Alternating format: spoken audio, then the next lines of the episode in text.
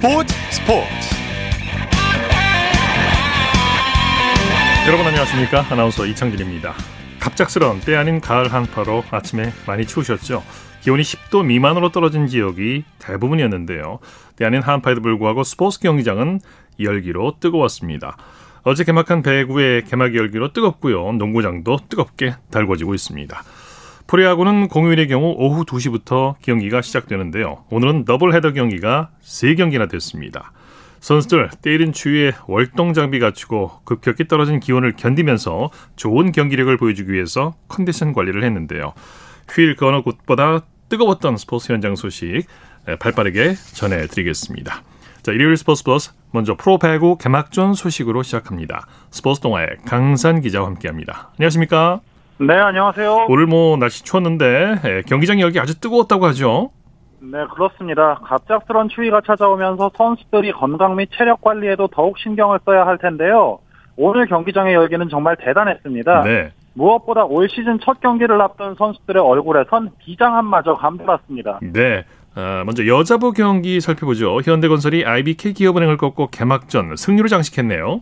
네, 수원에서 열린 여자부 경기에서 현대건설이 기업은행을 세트스코어 3대1로 꺾고 시즌 첫 경기를 멋진 승리로 장식했습니다. 네. 자, 새 외국인 선수 야스민 선수가 그야말로 무시무시한 대단한 공격력을 발휘했죠. 네, 여자 배구는 올해 이 선수 정말 주목해야 할 것 같습니다. 현대건설의 외국인 선수 야스민 선수인데요. 네. 오늘 블로킹 4개와 서브 3개, 후위 공격 12점 포함 43득점에 무려 예. 54.5%의 공격 성공률로 승리를 이끌었습니다. 네. 트리플 크라운을 작성했고요. 미국 국적의 정성 라이트로 최장신인 196cm의 높은 타점 공격이 일품인 선수인데요. 현대건설 동료들이 입을 모아 칭찬했을 정도로 대단한 공격력을 오늘 보여줬습니다. 네, 43득점이면 세트당 10득점 이상을 했던 얘기인데 대단합니다. 자, 기대가 되고요. 올림픽 영웅들은 활약이 어땠나요? 네, 도쿄올림픽에 출전했던 선수들도 오늘 눈에 띄었는데요. 현대건설 양효진과 기업은행 김희진, 김수지, 표승주인 4명입니다. 양효진은 오늘 블로킹 2개 포함 9점을 따냈고요. 김수지도 9점, 표승주가 7점, 김희진은 5점을 보탰습니다. 네. 남자부 경기 살펴보죠. 현대캐피탈이 OK금융그룹을 꺾고 시즌 첫 승을 거뒀네요. 네, 천안에서 열린 남자부 경기에서는 현대캐피탈이 OK금융그룹의 3대1의 역전승을 거두면서 역시 시즌 첫 경기를 승리로 장식했습니다. 네, 현대캐피탈이 역전승을 거뒀죠. 네, 1세트를 23대 25로 내준 뒤 나머지 3세트를 내리따낸 승리를 일궈냈는데요. 특히 최태영 감독이 오랫동안 준비해온 새로운 토털 배구가 이제 본궤도에 올라선 게 아닌가라는 생각이 듭니다. 네. 최초의 드래프트에서 뽑았던 세르비아 출신의 부치세비치가 부상을 당하면서 콜롬비아 출신의 로날드 히메네스로 교체를 했는데 이 히메네스도 대퇴직근을 다쳐서 3개월간 결장을 해야 하는 상황입니다. 네. 어쩔 수 없이 국내 선수들로 똘똘 뭉쳐야 하는 상황인데 주장 문성민 선수가 오히려 국내 선수들이 더욱 즐겁게 뛸 수 있는 환경이 됐다고 선수들에게 동기부여를 했다고 합니다. 네. 그게 오늘 승리로 이어졌다고 볼 수 있겠죠. 네, 오늘 역전승의 주역들 소개해 주시죠. 네, 현대캐피탈은 허수봉이 블로킹 2개 포함 25득점, 공격 성공률 60.5%의 활약을 펼쳤고요. 그뿐 아니라 문성민이 블로킹 2개 포함 18점, 최민호가 5개의 블로킹과 더불어 12점을 보탰습니다. 네. 오늘 이 같은 활약들이 팀의 승리를 이끌었다고 볼 수 있습니다. 네. 자, 그리고 이재영, 이다영 쌍둥이 자매가 그리스에 도착했다고 하죠.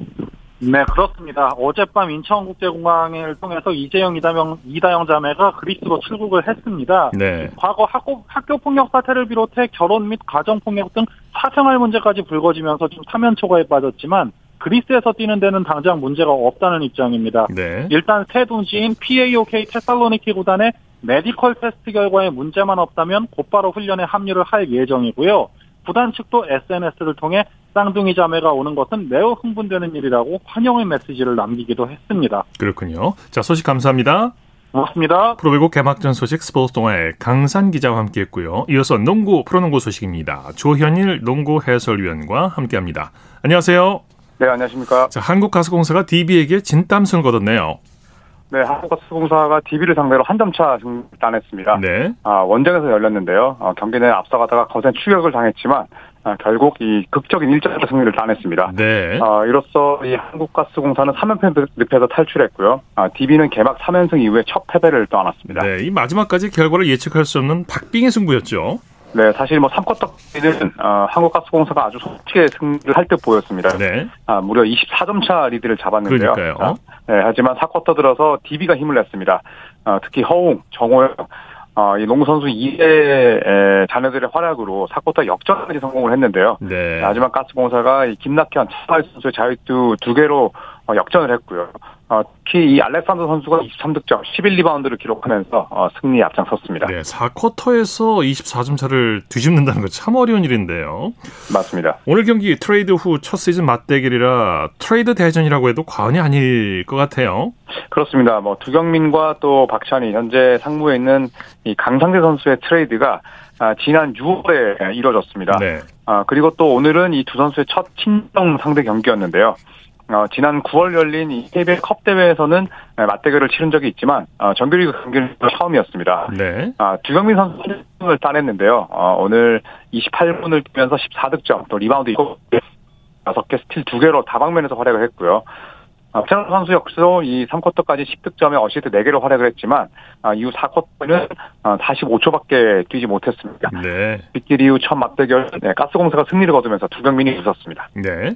잠실에서는 SK가 현대모비스를 꺾고 3연승을 거뒀네요.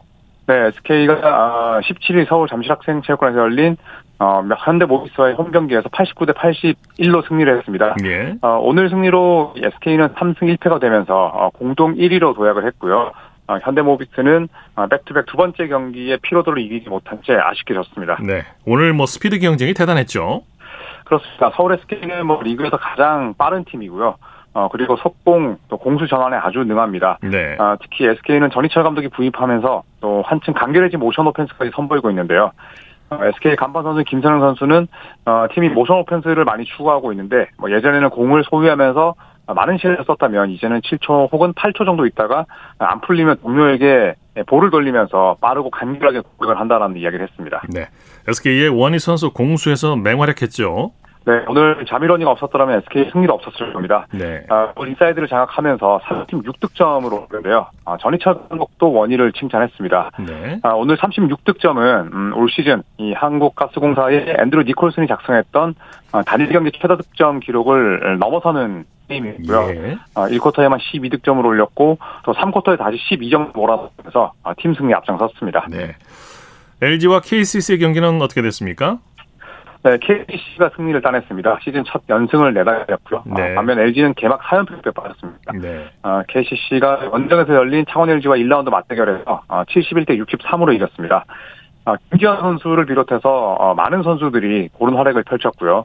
이 LG는 지난 시즌 안양 KC를 어, 챔피언으로 이끈 이재도 선수가 18점으로 분전했습니다만 네. 아, 4쿼터 집중력이 아쉬웠습니다. 네. 아, 이로써 LG는 개막 이후 4연패 에, 10개 구단 가운데 아직 승리가 없는 팀이 됐습니다. 네.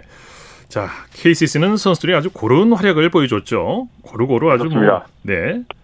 네, 김지환 선수가 13득점을 올렸고요. 또 라거너 선수가 12득점에 7개 리바운드, 네. 또 성규 선수가 11득점을 보탰습니다. 네. 그 이외에 뭐 유현준, 박청양 선수까지 5명이 10득점 이상 올렸 이 에이스틴 선수가 아, 다소 부진하긴 했습니다만 네. 다른 롤플레이어들이 활약을 하면서 팀 이끌었습니다. 네, 소식 감사합니다. 네, 고맙습니다. 프로농구 소식 조현일 농구 해설위원과 정리해드렸습니다. 전화 연결 상태가 고르질 못했습니다. 청취자 여러분의 많은 양해 부탁드립니다.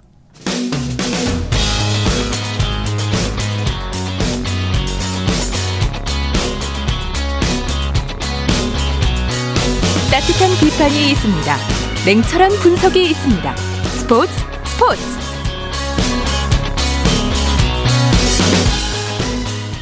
일요일 스포츠 스포츠 생방송으로 함께하고 계십니다. 9시 31분 지나고 있습니다.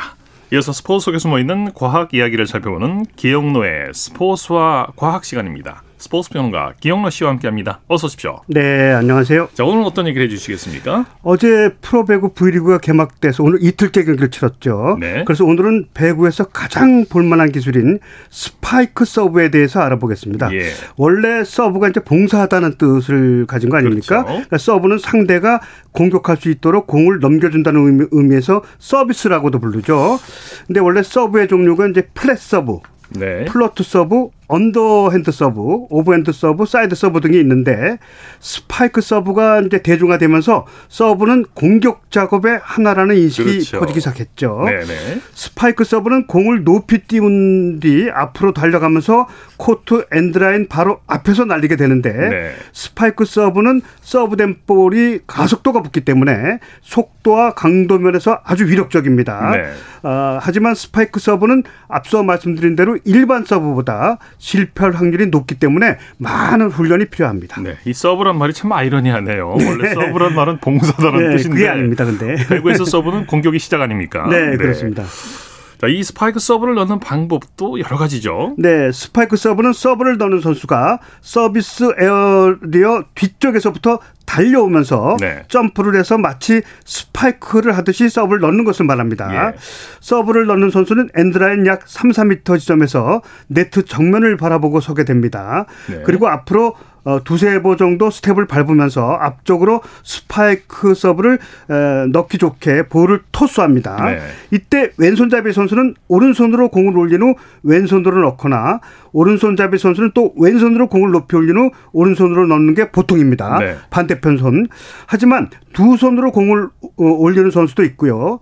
올해 대한항공에 새로 영입된 외국 선수 링컨 이름 좋죠. 네. 링컨이 왼손잡이 선수인데도 불구하고 왼손으로 공을 올린 후 왼손으로 넣고 있습니다. 네. 같은 손으로. 네, 이런 경우는 흔치 않죠. 네, 많지 않죠. 네, 네. 아, 그러니까 스파이크 서브는 일정한 패턴이 없고 자신이 편한 대로 넣으면 돼요. 네. 두 손으로 올려도 되고 서버의 공중 자세는 마치 오픈 공격과 똑같이 높이 뛰어 올라서 가슴을 뒤로 젖히면서 마치 스파이크를 하듯이 서브를 넣습니다. 네.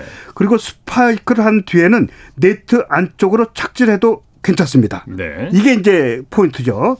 스파이크 서브는 70년대 말 중국의 세계적인 거포 왕가위 선수가 세계에서 가장 먼저 시도했고요. 그렇군요. 한국은 장윤창 선수가 처음으로 시도를 했습니다. 아, 그렇군요. 예. 장윤창 선수가 한국에서 처음 시도했고. 자, 이 스파이크 서브, 이 목, 목적한 대로 잘만 들어간다면 아주 위력적이죠. 네, 네, 스파이크 서브는 온몸을 이용해서 서브를 넣기 때문에 마치 네트 위에서 터트리는 스파이크만큼의 파괴력을 보이고 있습니다. 네. 강력한 스파이크 서브가 성공하면 서비스 포인트를 올리기 때문에 경기의 흐름을 한순간에 바꿀 수도 있습니다. 네. 스파이크 서브를 성공시키려면 동작도 정확해야 되고 타점도 높아야겠죠. 네, 앞서 잠깐 언급을 했지만 스파이크 서브는 일단 공을 높이 띄워야 하고요. 네. 동작은 앞으로 달려들어야 하고요. 그 다음에 뛰어오르는 동작을 한 후에 점프를 한 다음에 스파이크를 하고 착지하는 동작이 마치 기계처럼 이루어져야 됩니다. 예. 한 치라도 오차가 생기면 안 돼요. 네. 스파이크 서브는 다섯 가지 동작 가운데 한 동작이라도 실수하면 성공할 수가 없습니다. 네, 이게 다섯 가지 동작으로 이루어진다고 하셨는데 시간적으로는 어떻습니까? 예, 서브 전체 소요 시간은 2초 안팎 걸리는 것으로 분석이 되고 있습니다. 네. 또한 선수가 공중에 떠 있는 시간은 약 1.4초고요. 예. 서비스를 넣기 시작해서 착지할 때까지 거리는 대략 6, 7m 정도가 가장 위력적인 걸로 나타나고 있습니다. 네. 자, 궁금한 게 스파이크 서브의 속도, 스피드는 얼마나 될지 궁금하네요. 네트 위에서 때리는 거는 140km까지 나와요. 심지어. 네네. 근데 스파이크 서브는 강 서버 외국 선수들이 120km까지 나옵니다. 아, 엄청나군요. 엄청난 거죠. 또 프로배구 선수들의 스파이크 속도는 105km 정도 안팎. 우리나라 정상권 선수는 문성민, 박철우 같은 선수는 110km까지 나옵니다. 예. 스파이크된 공이 상대 코트에 닿는 데까지 걸리는 시간이 불과 0.5초밖에 걸리지 않습니다. 네. 또한 여자 배구 선수들의 스파이크 서브 속도는 8, 90km 정도로 남자보다는 20km 정도 느린 걸로 분석이 되고 있습니다. 그렇군요. 네. 자, 기영노의 스포츠와 과학 오늘은 배구의 스파이크 서브에 대해서 어, 얘기 나눠봤습니다. 스포츠 평론가 기영노 씨와 함께했습니다. 수고하셨습니다. 네, 안녕히 계십시오. 슛 골이고 각본 없는 한편의 드라마. 그것이 바로 그것이 바로 손에 잡힌 우승 트로피. 목에 걸린 그 배달 너와 내가 하나 되는. 그것이 바로 그것이 바로 그것이 바로 꿈꾸던 스포츠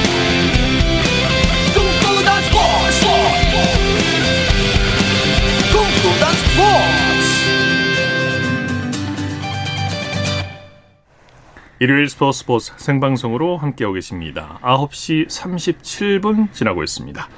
이어서 다양한 종목의 스포츠 소식을 전해드리는 주간 스포츠 하이라이트 시간입니다. 이혜리 리포터와 함께합니다. 어서 오십시오. 네, 안녕하세요. 이번 주에는 어떤 소식이 있었나요? 네, 쇼트트랙의 심석희 선수 이야기인데요. 예. 이 심석희 선수가 2018년 평창 동계올림픽에서 고의 충돌 논란에 휩싸였습니다. 예. 이 대한 빙상 경기 연맹의 진상 조사 범위도 대폭 확대될 전망인데요. 지난 15일 금요일 KBS 9시 뉴스입니다. 2017년 삿포로 동계아시안 게임 쇼트트랙 1000m 결승전 심석희와 최민정이 나란히 달리다 결국 심석희가 1위로 골이 납니다. 그런데 최민정이 심석희를 위해 1위를 양보할 것을 강요받았다는 주장이 제기됐습니다. 당시 대표팀 조재범 코치가 빙상연맹 실세 부회장의 지시를 받아 최민정에게 양보를 권했고 결국 최민정이 이 말을 들었다는 주장입니다. 이 주장의 당사자는 조재범 전 코치입니다. 심석희를 폭행한 혐의로 구속된 2018년 9월 옥중 편지 형식으로 일부 언론과 정치권에 전달했습니다. 당시 이 주장은 반향을 일으키지 못했지만 최근 폭로 국면 이후 새롭게 주목받게 됐습니다. 빙상연맹은 이 문제까지 조사한다는 방침입니다. 조사위원회가 구성이 되고 난 다음에 언론에 이슈됐던 전반적인 내용들을 검토하고 그리고 난 다음에 조사를 할 수 있는 방안을 만들어서 신속하게 있도록 하겠습니다. 승부 조작 의혹에 대해 최민정 측은 즉답을 하지 않고 있고 지시를 내린 걸로 지목된 전 빙상연맹 부회장은 의혹을 전면 부인했습니다. 고의 충돌에 이어 승부 조작 의혹까지 조재범 측의 폭로가 이어지면서 논란은 일파만파 확대되고 있습니다. 네, 그리고 오늘 쇼트트랙 대표팀이 빙상 경기 연맹 월드컵 출전을 위해서 출국했죠. 네, 오늘 인천 공항을 통해서 출국했습니다. 이날 공항에서는 고위 충돌 피해자로 언급되는 최민정 선수를 비롯해서 대표팀 선수들 이날 출국장에 나섰는데요. 이 심석희 선수의 빈자리는 이유빈 선수와 서휘민 선수가 채워졌습니다. 네. 이 월드컵 1차 대회는 오는 21일 목요일부터 24일 일요일까지 베이징에서 열리고요. 2022년에 열리는 베이징 올림픽 출전권은 월드컵 4차 대회까지의 성적을 종합해서 국가별로 배분됩니다. 네. 어, 이번에 베이징 동계올림픽과 관련한 종목 준비하셨다고요? 네, 2018년 평창에서 대한민국 동계 패럴림픽 사상 최초로 금메달을 딴 종목이 있습니다. 바로 크로스컨트리 종목인데요. 이 종목에서 신의현 선수가 어, 금메달을 따서 우리에게 첫 금메달 소식을 안겨줬습니다. 예. 이 크로스컨트리는 눈 쌓인 산이나 들판에서 스키를 신고 코스를 완주하는 그런 경기인데요. 그렇죠. 네, 요즘에 신현 선수 대관령을 오르는 체력 강화 훈련을 하고 있다고 하는데요. 네. 13일 수요일 KBS 9시 뉴스입니다. 이곳은 태백산맥의 관문이자 해발 800m의 고지대인 대관령입니다. 신희연 선수는 구비구비 이어진 이곳에 오르막길을 오르며 베이징 동계 패럴림픽을 준비하고 있습니다. 신희연이 바퀴를 단 좌식 스키를 타고 힘차게 레이스를 시작합니다. 상체의 힘만으로 11km 오르막 구간을 오르는 강도 높은 훈련, 지구력과 근력 강화를 위해 2017년부터 대관령 넘기 훈련을 시작했고 올해로 5년째를 맞았습니다. 신희연에게 대관령의 의미는 남다릅니다. 올 패럴림픽 역사상 처음 금메달을 목에 걸게 해준 훈련이에요. 이게 대관령 고개를 넘고 나면은 뭐 훈련을 열심히 했다는 생각도 들고 안정이 되고 이제 목표는 베이징 동계 패럴림픽 주종목인 크로스컨트리뿐 아니라 바이애슬론까지 나서는 철인 신의현은 사격 연습에도 열중하고 있습니다. 사격을 베이징에서 잘하고 싶어요. 군대도 특공대 출신인데 동료들한테 사격을 이렇게 못하냐는 소리를 많이 들어가지고 아, 명예 회복을 하고 싶습니다. 세 자녀와 떨어져 훈련 중인 신의현은 베이징에서도 금메달을 꿈꿉니다. 또 이 연속을 또 최초로 또 역사를 한번 만들어 보고 싶, 습니다 네. 아빠가 운동 열심히 해가지고 메달을 목에 걸도록 할게. 사랑한다. 예, 그리고 지난 15일 목요일에 전국체육대회가 막을 내렸죠? 네. 이번 전국체전은 코로나19 확산 방지를 위해서 19세 이하부로 부분 개최됐습니다. 예. 이번 대회 최우수 선수 MVP는 대회 5관왕을 달성한 이 수영 종목의 황선우 선수가 차지했는데요. 그리고 양궁의 김재덕 선수는 금메달 4개와 은메달 1개, 동메달 2개를 획득해서 이번 대회에서 총 7개의 메달을 목에 걸었습니다. 예. 이 도쿄 올림픽에서 활약했던 고교생 선수들이 이번 전국체전에서도 기량을 마음껏 펼쳤는데요. 지난 12일 화요일 KBS 9시 뉴스입니다. 도쿄올림픽에서 아시아 선수로는 65년 만에 자유형 100m 결승에 진출했던 황선우. 전국 체육대회에서도 그 활약은 이어졌습니다. 고등학생으로서 마지막 경기인데 후회 없이 경기에서 결과를 만들고 싶어요. 도쿄올림픽에서 남자 양궁 2관왕에 오르며 신궁의 계보를 이은 김재덕 선수. 고등부 남자 개인전 우승 등 금메달 4개를 비롯해 출전한 7개 종목에서 모두 메달을 따며 전국 체육대회를 자신의 무대로 만들었습니다. 즐기면서 게임을 하면서 뭐 많은 경험을 또 했던 것 같고 앞으로 있는 대회 선발전이나 남아있는 내후년에 있는 대회들 준비 또 차근차근 쌓아가면서 좋은 선, 선수가 되도록 최선을 다하겠습니다. 어린 나이에도 도쿄올림픽에서 전 세계를 놀라게 했던 선수들 이번 전국 체육대회에서도 다시 한번 빛나고 있습니다. 아, 지난 15일 금요일에 전국체전이 막을 내렸는데 최선을 다한 선수들 모두 수고 많으셨습니다. 네. 자, 안비영 여제 김자인 선수가 체육훈장 최고 등급인 청룡장을 수상했죠. 네, 지난 15일 금요일에 제59회 대한민국 체육상 시상식이 열렸습니다. 이 시상식은 1963년에 제정이 돼서 올해로 59번째 맞이했고요.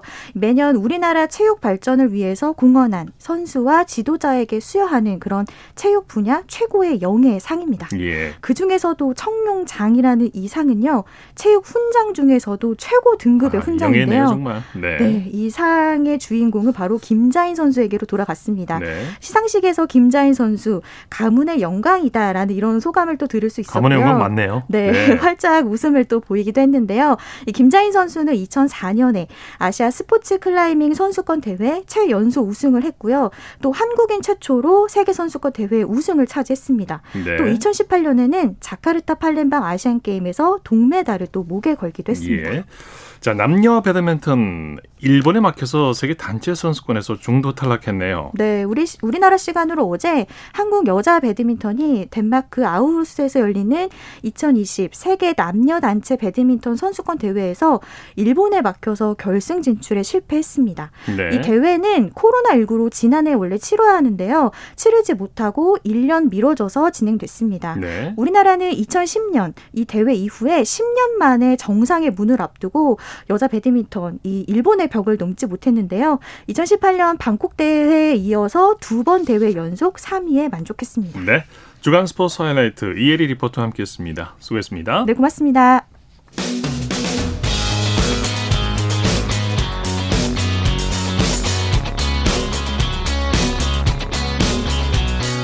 따뜻한 비판이 있습니다. 냉철한 분석이 있습니다. 스포츠 스포츠.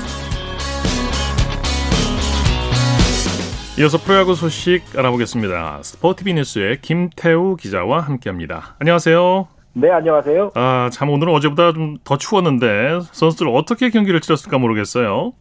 네, 10월 들어서 날씨가 생각보다 덥다가 갑자기 오늘 기온이 뚝 떨어지면서 체감적으로 더 추운 날씨였습니다. 예. 선수들도 컨디션 유지에 만전을 기하는 모습이었는데요. 낮 경기임에도 불구하고 뭐 목토시나 장갑 같은 것을 사용하고 등장한 선수들이 꽤 많았습니다. 예. 팬분들의 옷차림도 조금 많이 두꺼워졌던 게 기억에 남는 하루였습니다. 네. 자, 삼성이 키움을 상대로 역전승을 거뒀죠. 네, 대구에서는 삼성이 키움에 6대 3으로 이겼습니다. 네. 키움과 이틀간 3연전에서 모두 이기면서 연승을 달렸고요. 이제 선두 KT와 경기차를 한 경기 반으로 좁히면서 막판 역전의 가능성을 남겼습니다. 네. 양팀 다승 공동 선두인 투수들이 맞대결을 벌였죠. 네, 나란히 15승을 거두고 있었던 삼성의 뷰캐넌 그리고 키움 요키시 선수가 맞대결을 펼쳐 관심을 모은 경기였는데요. 네. 오늘은 뷰캐넌 선수가 웃었습니다. 네. 뷰캐넌 선수는 6이닝 동안 8개의 안타를 맞기는 했지만 3실점, 2자책점으로 잘 막으면서 팀 승리를 이끌고 시즌 16승으로 다승 단독 선두로 올라섰습니다. 네. 삼성의 외국인 투수 역사상 최다승 달성이기도 했고요. 네. 삼성은 먼저 석점을 내줬지만 곧바로 반격하더니 3대 3으로 맞선 4회 김원군 선수의 역전 결승타 그리고 6회 김상수 선수의 결정적인 2타점 적시타에 힘입어 승리를 거둘 수 있었습니다. 네. 한화가 선두 KT를 꺾고 5연패에서 탈출했네요. 수원에서는 최하위 한화가 정규 시즌 우승을 향해 갈 길이 바쁜 KT를 2대1로 꺾고 연패에서 탈출했습니다. 네. 치열한 경기였는데요. KT 선발 쿠에바스 선수가 7이닝 동안 삼진 10개를 잡아내며 1실점으로 분전하기는 했지만 타선 지원이 없었습니다. 한화 선발 카펜터 선수도 6이닝 비자책 1실점으로 잘 던졌고요. 1대1로 맞선 8회 정은원, 최대훈 선수의 연속 안타로 만든 1-3루 기회에서 상대 폭투로 결승점을 얻었습니다. 네. 최재훈 선수가 3안타 1타점으로 맹활약한 하루였습니다. 네. SSG는 롯데에게 큰 점수 차로 이겼네요. 네, 사직에서 열린 더블헤더 1차전에서는 SSG가 타선 폭발에 힘입어 14대 4로 크게 이겼습니다. 네, 초반부터 SSG의 공격이 대단했죠. 어제 역전승을 거둔 SSG의 상승세가 이어졌습니다. 네. 선발 가벨리오 선수가 잘 던지는 와중에 경기 초반부터 롯데 선발 이승원 선수의 제구 난조를 놓치지 않으면서 차근차근 점수를 뽑아갔고요. 2대 0으로 앞선 3회 터진 최지훈 선수의 말로 홈런이 이 경기의 결정타였습니다. 네. SSG는 이후 최주환, 이윤현 선수까지 홈런을 터뜨리면서 대승을 완성했습니다. 네. 더불어도 2차전은 어떻게 됐습니까? 2차전에서는 와, 완전히 양상이 좀 반대였습니다. 네. 롯데 마운드가 SSG 타선을 거의 완벽에 가깝게 봉쇄하면서 3대 0으로 이기고 1승을 거뒀습니다. 네, 경기 내용 정리해 볼까요? 3일 휴식 후 등판이라는 초강수를 쓴 롯데 선발 스트레일리 선수가 일을 냈습니다. 6이닝 동안 단 한 타자에게도 출루를 허용하지 않는 퍼펙트 투구로 팀 승리에 발판을 놨고요. 타선은 4회 전준우, 한동희 선수의 적시타로 2점을 뽑은 것에 이어서 5회에는 이대호 선수의 적시타가 터지며 팀 승리에 필요한 점수를 얻어냈습니다. 네. SSG는 8회 박성한 선수의 내야 안타로 정말 팀 노히터 패배의 수모에서 간신히 벗어났습니다. 네. 잠실에서 열린 두산과 기아의 더블헤더 1차전은 무승부로 끝났죠? 네, 말씀하신 대로 1차전에서는 두산과 기아가 3대 3으로 비겼습니다. 네. 기아가 2회 2점을 선취했지만 3회 4, 두산이 3회 2점을 만회했고요. 기아가 4회 오정환 선수의 적시타로 한 점을 앞서 나갔지만 두산은 7회 박건우 선수의 동점 적시타로 균형을 맞췄습니다. 네. 경기는 더 이상의 추가 득점 없이 3대 3으로 마무리됐습니다. 네. 2차전은 어떻게 됐나요? 2차전에서는 두산이 5대 2로 이기면서 4위 자리를 지켰습니다. 네. 두산은 임시 선발로 나선 현도훈 선수가 5이닝 2실점으로 자기 역할을 잘했고요. 타선은 1대 2로 뒤진 6회 폭발하면서 귀중한 승리를 낚았습니다. 네. 6회 김인태, 박건호 선수가 연속으로 몸에 맞는 공으로 나가서 기회를 잡더니 김재한 선수가 결정적인 5월 역전 스리런포로 경기를 뒤집었고요. 이후 상대 폭투 때 한 점을 더 얻으면서 승기를 잡을 수 있었습니다. 네. LG와 NC의 더블헤더 1차전, LG가 NC를 대파했네요. 창원에서 열린 두 팀의 더블헤더 1차전에서는 갈 길이 바쁜 LG가 NC를 11대 1로 크게 누르고 2위 추격에 시동을 걸었습니다. 네. LG는 선발 이민호 선수가 5이닝 1실점으로 잘 던지면서 시즌 8번째 승리를 거둔 반면 NC는 믿었던 에이스 루친스키 선수가 3이닝 동안 자신의 한 경기 최다 실점인 17점을 기록하면서 허무하게 무너졌습니다. 네. 점수대로 LG 타선이 대단했어요. 맞습니다. 어제까지 타격이 좀 다소 부진했었는데 오늘 1차전에서는 루친스키 선수를 상대로 타선이 대폭발하면서 경기를 쉽게 풀어나갔습니다. 네. 1회부터 넉 점을 선취하면서 폭발 조짐이 보였는데요. 오재한 선수가 1회 결정적인 적시타 등 2안타 4타점으로 맹활약했고 김현수 선수도 3타점 그리고 문성주, 문보경, 문보경 선수도 멀티히트를 보탰습니다. 네. 더블헤더 2차전 경기는 어땠나요? 2차전에서도 LG가 NC의 1대 0 승리를 거두고 연승을 이어갔습니다. 예. 팽팽한 투수전이었는데요. 0대 0으로 맞선 6회 1사 2루에서 1차전 결승타의 주인공인 오지환 선수의 방망이가 다시 빛났습니다. 네. 오지환 선수가 여기서 중전 적시타를 때리면서 두 경기 연속 결승타 그리고 이 경기에 유일한 점수를 뽑아냈고요. NC도 잘 버티기는 했지만 LG는 선발 수아레즈 선수에 이어서 6명의 투수를 투입하면서 한 점 리드를 끝까지 지켰습니다. 네. 자, 끝으로 메이저리그 소식 전해주시죠. 요즘 아주 뜨거운 승부가 펼쳐지고 있죠. 맞습니다. KBO 리그는 정규 시즌 계속하고 있지만 네. 메이저 리그는 지금 포스트 시즌 챔피언십 시리즈가 한창인데요. 예. 아메리칸 리그 2차전에서는 보스턴이 한 경기에 만루 홈런 두 방, 포스트 시즌 역사상 첫 업적을 세우면서 휴스턴에 9대 5로 이겼습니다. 그것도 1, 2회 연속 만루 홈런이라고 하죠. 맞습니다. 1회에는 네. 제이디 마르티네스, 2회에는 라파엘 데버스가 각각 만루 홈런을 때리면서 뭐 네. 뭐 경기 초반부터 휴스턴을 리드한 경기였습니다. 이로써 두 팀의 시리즈 전적은 1승 1패가 됐고요. 하루를 쉬고 모레 3차전을 벌입니다. 내셔널리그 1차전에서는 애틀랜타가 오스틴 라일리 선수의 끝내기 안타에 힘입어서 지난해 월드시리즈 우승팀인 다저스에 3대 2로 이겼습니다. 네. 애틀랜타가 지난해 챔피언십 시리즈에서는 다저스에게 아쉽게 패했었는데요. 복수에 성공할 수 있을지 관심사고 내일 2차전이 열리게 됩니다. 네, 소식 감사합니다. 네, 감사합니다. 프리야구 소식 스포티비 뉴스의 김태호 기자와 함께했고요. 이어서 축구 소식 살펴보겠습니다. 일간 스포츠의 김지한 기자와 함께합니다. 안녕하세요. 네, 안녕하세요. 토트넘의 손흥민 선수가 어, 제 코로나19 확진 판정을 받았을지도 모른다 이런 보도가 나왔는데 음성이 나왔다고 하죠? 네, 어제 이 토트넘 하스퍼에서 코로나19 확진 선수 두 명이 발생했고 여기에 손흥민 선수가 포함됐다는 어, 영국 현지 언론 보도가 나와서 국내 네. 축구계가 많이 술렁였죠. 아, 일단은 지금까지는 불확실한 상황이긴 합니다만은 이 한 매체에서 이 런던 현지 소식통을 인용해서 손흥민 선수가 음성 판정을 받았고 그래서 내일 새벽에 열릴 뉴캐슬과의 경기에 출전할 것이다. 이런 보도가 나왔습니다. 예. 아직까지 토트넘과 아, 대한축구협회 쪽에서는 어, 아직 확진이 안 된 상황이다라고는 했습니다만은 네. 어, 지금 추가 보도가 영국 현지에서는 어, 특이하게 아직 나오지 않았기 때문에 이 손흥민 선수가 이 우리 시간으로 내일 새벽에 열릴 뉴캐슬과의 경기에는 문제 없이 출전할 수 있을 것으로 그렇게 지금 예상이 됩니다. 그렇다면 음성일 확률이 아주 높은데 내일 이제 0시 30분 이제 한 3시간 후에 경기가 펼쳐지지 않습니까? 아직은 뭐 어, 출전선 선발 명단이 안 나온 상태죠. 네, 경기 시작 전에, 그러니까 1시간 전에 보통 명단이 발표가 되기 때문에 어, 우리 시각으로 오늘 밤 11시 30분에 어, 발표가 되는 이 경기 명단을 한번 봐야 합니다. 네. 일단은 이 토트넘 입장에서는 오늘 이 뉴캐슬과의 경기 어, 지금 현재 토트넘이 4승 3패 승점 12점으로 프리미어리그 8위에 올라 있는 그런 상황이죠. 네. 네, 손흥민 선수의 활약이 조금 더 필요한 상황에서 그라운드에서 활발하게 누비는 손흥민 선수의 모습 한번 기대해 봅니다. 네, 토트넘 쪽에서 이제 확진된 선수가 누구 누군지 얘기를 하지 않았고 그러다 보니까 추측 보도가 워낙 많이 나왔던 상황이에요. 그렇습니다. 네. 네.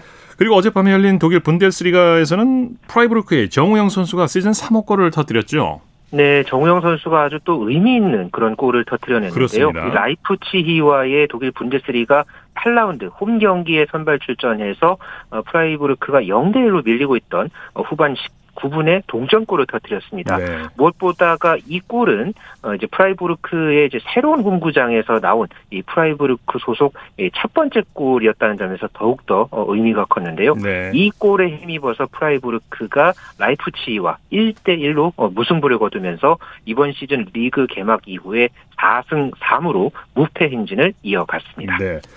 자, 울버햄튼, 잉글랜드 울버햄튼의 황희찬 선수는 애스턴 빌라전에서 치명적인 백패스 실수를 했는데 다행히 울버햄튼이 정말 극적인 승리를 거뒀어요. 네, 어젯밤에 빌라파크에서 열린 애스턴 빌라와의 프리미어리그 8라운드 경기에 어, 황희찬 선수 원톱으로 선발 출전을 했습니다. 네. 어, 교체되기까지 88분 정도 어, 그라운드를 누볐는데 어, 팀이 0대 1로 밀리고 있던 후반 23분에 이 황희찬 선수가 백패스 실수로 어, 실점의 빌미를 어, 제공하는 그런 장면이 있었고요. 네. 이 백패스 실수 이후에 황희찬 선수가 좀 고개를 숙이고 이 두 손으로 머리를 감싸는 그런 모습이 중계 카메라에 잡히기도 예. 했었습니다. 그러나 다행히 울버햄튼이 후반 35분 이후에 아, 세 골을 몰아치면서 대역전승을 이제 3대 2로 이제 승리를 거두면서 울버햄튼이 네 다행히 이제 승리를 거뒀습니다만은 어, 경기가 끝난 뒤에 유럽의 일부 통계 업체에서는 황희찬 선수에 대해서 5점대의 낮은 평점을 어, 부여하기도 했습니다. 네. 독일 마인츠의 이재성 선수 그리고 러시아 아, 루빈 카잔의 황인범 선수도 나란히 공격 포인트를 올렸죠. 네, 두 선수 모두 아주 의미 있는 또 그런 공격 포인트 소식을 전해왔는데요. 이재성 선수는 도르트문트를 상대로 해서 마인츠 이적 후에 첫 번째 공격 포인트를 올렸습니다. 네. 0대 2로 뒤진 후반에 교체 출전을 해서 후반 42분에 추격골을 도왔고요. 마인츠는 아쉽게 패했습니다만은 이재성 선수 입장에서는 마인츠 이적 후 첫 공격 포인트였습니다. 네. 또 이 러시아 루빈 카잔의 황인범 선수도 어, 사실 A 매치에서 참 이 긴 시간을 소화를 했습니다만은 곧장 이 러시아 프리미어리그 로코모티브 모스크바와의 경기에서 선발 라인업에 이름을 올렸고요. 네. 전반 36분에 어, 선제골을 어시스트하면서 또 2대2 무승부에 기여하는 그런 역할을 해냈습니다. 네. 자, 잉글랜드 첼시가 최근에 전 세계적인 관심을 받고 있는 오징어 게임을 차용해서 SNS에 선발 라인업을 공개했다면서요?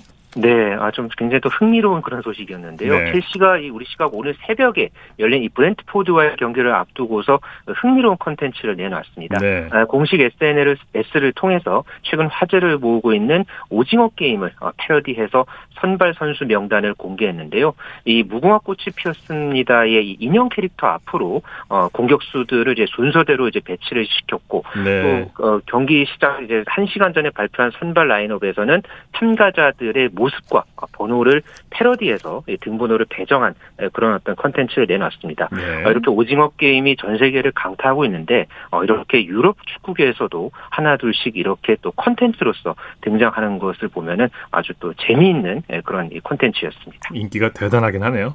네, 그렇습니다. 네, 국내 축구 살펴볼까요? 오늘 아시아 챔피언스리그 8강전 두 경기가 전주 월드컵 경기장에서 열렸죠? 네, 아시아 축구연맹 챔피언스리그 네, 동아시아 지역 8강전 경기 오늘 두 경기가 열렸는데요. 포항 스틸러스가 어, 일본의 나고야 그랜퍼스를 상대로 3대 0으로 승리를 거두면서 2009년 이후에 12년 만에 아시아 챔피언스리그 4강에 올랐습니다. 네. 이어서 전북과 울산의 경기 아 정말 대단한 적전이 펼쳐졌는데요. 네. 어, 2대 2로 맞서 있던 연장 전반 11분에 이동경 선수의 이 벼락 같은 왼발 슛으로 울산이 3대 아, 2로 승리를 거두면서 울산과 포항 아, 이제 동해안 더비로 동아시아 지역 챔피언스리그 4강전이 치러지게 됐습니다. 네, 소식 감사합니다. 네, 감사합니다. 축구 소식 일간 스포츠의 김지한 기자와 함께했습니다. 스포츠 스포츠 오늘 준비한 소식은 여기까지고요. 내일은 8시 30분부터 들으실 수 있습니다. 함께해 주신 여러분 고맙습니다. 지금까지 아나운서 이창진이었습니다. 스포츠 스포츠